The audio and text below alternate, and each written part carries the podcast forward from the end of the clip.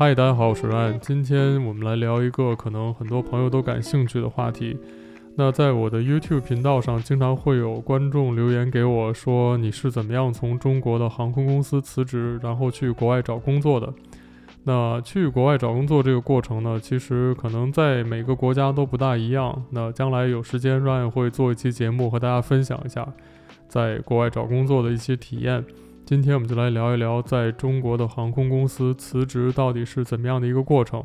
那假如说正好你也是在中国工作的飞行员的话，那我希望这期节目可能会给你一点点的帮助，让你大概了解一下，呃，你辞职的道路会是怎么样的一个过程。那给我留言的很多朋友都问我说，那中国的航空公司和机师签订的合约不是终生制的吗？然后。还有人问我是不是说听说有签九十九年的合约啊？啊、我真的不知道我自己能不能活到九十九年啊。所以说，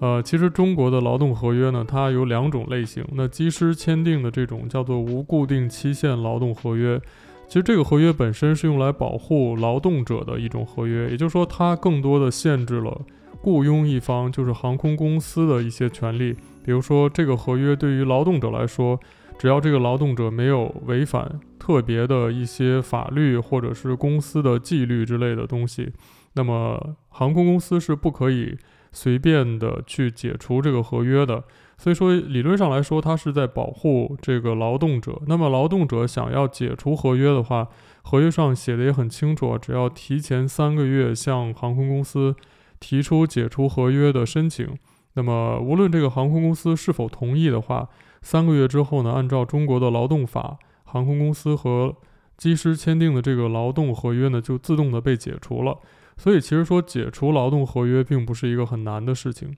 所以说一个正常的法治国家里面呢，想一想应该也不可能会有这种我和你签订了一个劳动合约之后，你就再也不能解除了，那你一辈子都要给我工作。那这和过去的奴隶社会好像也没有什么太大的区别。所以说，劳动合约呢，对于现在在中国的机师和航空公司来说，是完全可以很轻松的解除掉的。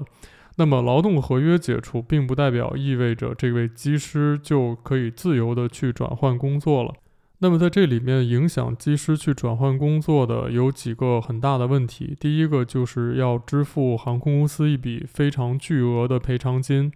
那么，第二就是这位机师的很多技术档案。是不太容易能从航空公司里面拿回到自己的手上的。那么第三个就是在中国的民航界里面，还有一个身份的安保确认，类似这样的一个概念。那么我们稍后再讲这个事情。首先来说，我们聊一聊大家都特别感兴趣的赔偿金啊。那赔偿金这个事情，其实并不是说只有中国的航空公司也有。那么其实，在世界上很多很多航空公司里面，它都有这种类似的要求，就是说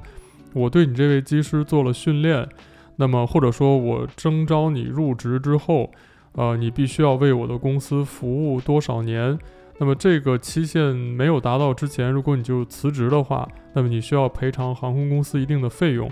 这个其实呢，多多少少大家都是可以理解的。毕竟我对你的初期的培训做出了一些投入。那么假如说你来我这边，然后通过我对你的培训获得了资质之后，你就立刻辞职走人，去更好的公司工作，但是你带着一身。新的本领和技能，那这个好像真的有点不太合适，所以说呢，这种规定是我们也自己可以理解的。那举个例子来说啊，像 Ryan 之前在美国学飞行的时候，我在班上就有一些呃印度的 Indigo 公司的同学，那当时他们也是这家公司呢全额支付他们在美国飞行学习的费用，然后把他们作为 Cadet 送到美国来进行飞行训练的。那他们公司当时的规定是只要服务一年就好了。那么一年其实来说真的是非常非常短的时间，但是实际上这些人他们回到印度之后呢，都在这家公司一直的工作到现在。那应该是这家公司真的发展得很不错，大家都很喜欢这间公司。那很多其他的航空公司，包括 Ryan 现在工作的航空公司呢，也有类似的规定，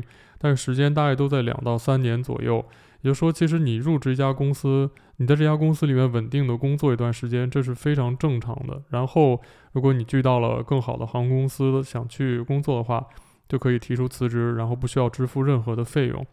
那其实这个费用的考虑到底是出于什么原因？就像刚才说的，那么航空公司呢，通常来说，如果是送呃没有飞行经验的 cadet 去国外学习飞行的话，那么这种来说支付的费用还是蛮高的，因为飞行训练其实是一个还挺贵的一个培训项目。那到底要花多少钱？Ryan 在 YouTube 里有一期节目，大家可以去自己看一看。然后其实也不是一个天文数字，但是确实对于航空公司来说呢，如果人很多的话，是一笔蛮大的成本。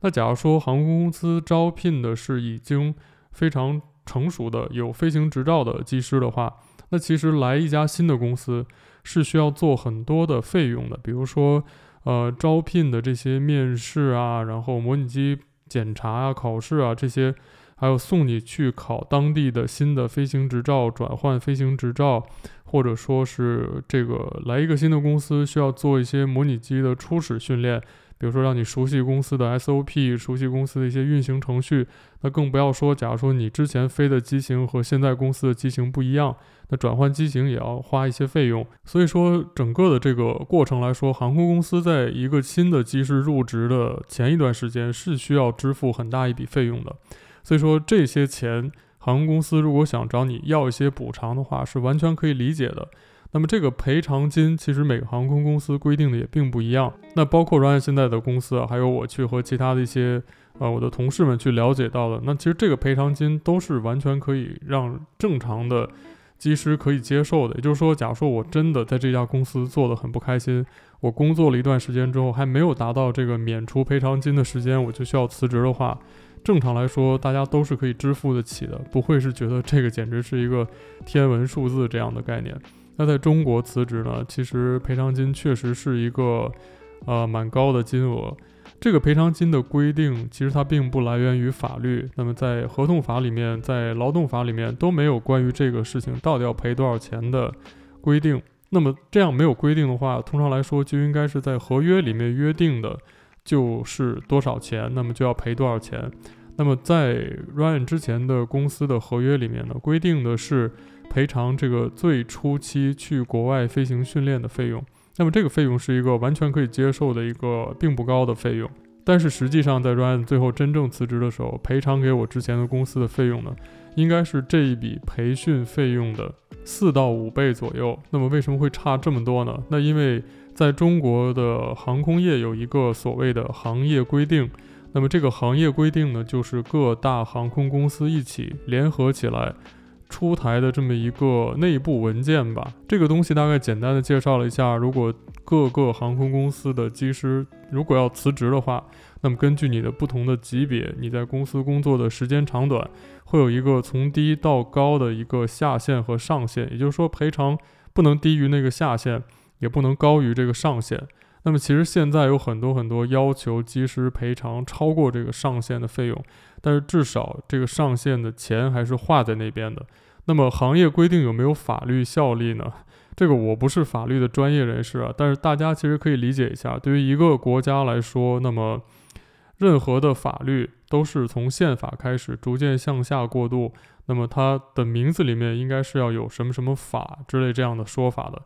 那行业规定呢？它其实并不是法律。行业规定的制定者也是航空公司，航空公司并不是法律的执行和制定机构，所以说航空公司其实是没有权利主张要求让自己的员工去按照他们制定的这个规定来去赔偿的。那么到底赔多少钱呢？其实是应该由法律部门来确定。但是在中国的法院在受理这种机师辞职的案件的时候呢，往往却又会去使用这些行业规定。来作为判罚的依据，所以说这是一个很难解释，也让很多人没办法理解的事情。但是事情就是这样，那么法院最后的判罚呢，是有法律效力的。呃，作为我们一些普通的机师，又很难去推翻法院的一些判罚和他的案例的使用的规定。所以说，对于我们来说，没有任何的选择，最后只能说，当法院确定我们要赔偿的金额的时候呢，我们只能去。作为一个普通公民，就去按照法院的判例去赔偿航空公司他们主张的费用，才能让自己不会陷入违法的窘境当中。所以说，对于机师来说呢，这种辞职的环境确实是很不友好的。那么，其实这个赔偿呢，在一些其他的国家是允许机师分期付款来支付的。那么在 Ryan 之前的这次赔偿当中呢，就没有任何这样的可能性，必须要一笔赔清。所以说，其实确实对我的生活是一个蛮大的压力。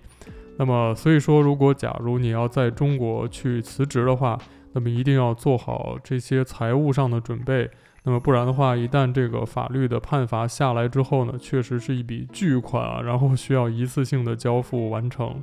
那么，其实，在探讨这个赔偿金的事情上的时候，我看到过很多在网络上的一些呃人的留言，很多人其实是支持航空公司找机师索要这笔赔偿金的。那么，很多人的说法是因为机师对于航空公司来说呢是非常有价值的员工，算是一笔公司的资产。那么，这些机师如果决定离开航空公司的时候呢，就会给航空公司带来很多经济啊、运营上的损失。那么，因为这种原因呢，必须要让机师对航空公司做一些赔偿，不然的话，如果大家都走掉的话，那么航空公司的生意就没有办法做下去了。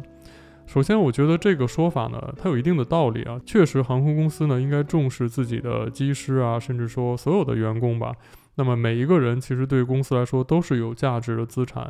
那这种假设，就说机师如果很多人都离职的话，那么航空公司会蒙受巨大的损失。这个说的也没错，那么原因在哪儿？为什么机师或者是航空公司里面的一些重要的人员会想要离开这家公司去别的公司工作呢？我觉得原因很简单，就是这家公司让这些人工作起来不开心，或者说大家觉得你这家公司不值得我在这边继续为你工作了。那这应该是航空公司最先要反思的事情，就是说为什么我会留不住我公司里面的这些人才？为什么？其他的公司会有能力把我的人才抢走，抢到他们的公司里面去。我和那些公司到底差在什么地方？去想办法提升自己公司的吸引力，让自己变成那个其他的人都想要辞掉现在的工作，然后去你的公司来工作这样的地方。那么这样做可能是很麻烦的一件事情，因为需要全方位的去反思自己的缺点，然后去提升各种各样的问题，去改善自己的工作环境，甚至说加薪呐，然后改变对大家的福利啊，对大家的真正的各种各样的照顾啊，那等等这样的事情，这可能是非常非常麻烦，或者说对于很多人来说会影响到他的利益，等等等等各种各样的原因。那么简单的办法就很简单，就是我给你设置很多很多的障碍。让你没有办法离开这家公司，让你的离职非常非常痛苦。那么，当你想要去一家更好的公司的时候，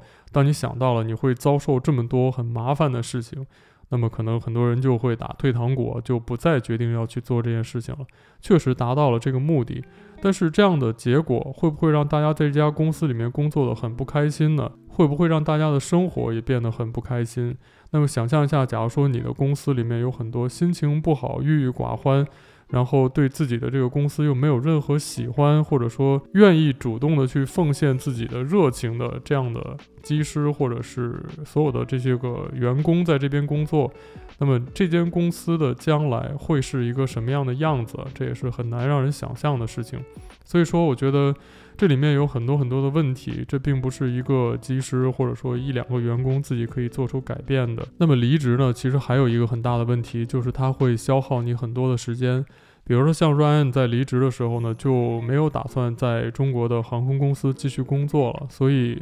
这个离职对我来说没有什么太大的问题。那么这段处理的漫长的时间。啊，Ryan 在去做自己的事情，所以没有什么关系。但是其实很多的机师在离职的时候是准备去新的在中国的航空公司工作的。那么这个漫长的处理期就成为了很多人的一个非常重的包袱，因为这个过程当中。那么机师是没有办法入职新的公司的，原因就是每位机师在离职之前都有很多很多的飞行资料，这些包括他的训练记录啊、个人评价呀、等等这些东西呢，都由之前的这间航空公司呢保管着。那如果去新的航空公司呢，在中国的规定里面是需要把这些文件都转移到新的公司里面去，那么新的公司必须要接收到这些文件之后，才能允许你入职。那么转交这些文件就成了离职过程当中的一个非常困难的事情，因为在法院判决当中呢，很少会有法院支持，或者说去专门提到这方面的内容。那么法院是不是并不知道这件事情呢？我认为应该是不可能的。那么法院为什么不去提这件事情？那这里面就有很多很多我解释不了的原因了。那么不管怎么样呢，很多机师在辞职时候就是会面对这样的问题。那么什么时候航空公司会把这些文件转交给你将要去的新的公司呢？通常来说呢，航空公司在这个时候会期待你去支付另一笔费用。那么这个费用呢，就是所谓的转会费，就有点像球员转会一样。那就是说，相当于航空公司还是把机师视作为自己的一个私人资产。那么我的一个资产要流失到你的公司里面去，那么你就要付一笔钱给我。所以说这笔钱通常来说是新的航空公司支付给之前的航空公司。那么这笔钱通常来说呢，是会比之前那个行业规定上要求支付赔偿的钱要多更多的一笔费用。那么当这笔钱从新的航空公司支付给之前的公司之后，那么之前的公司呢，可能才会觉得心满意足，然后把这些文件资料转交给你的新的公司。那么当然，这里面不知道大家有没有听到一个新的问题啊，就是说你的新公司其实是在你身上又花了一大笔钱。那么想象一下，将来你在这家公司如果还是觉得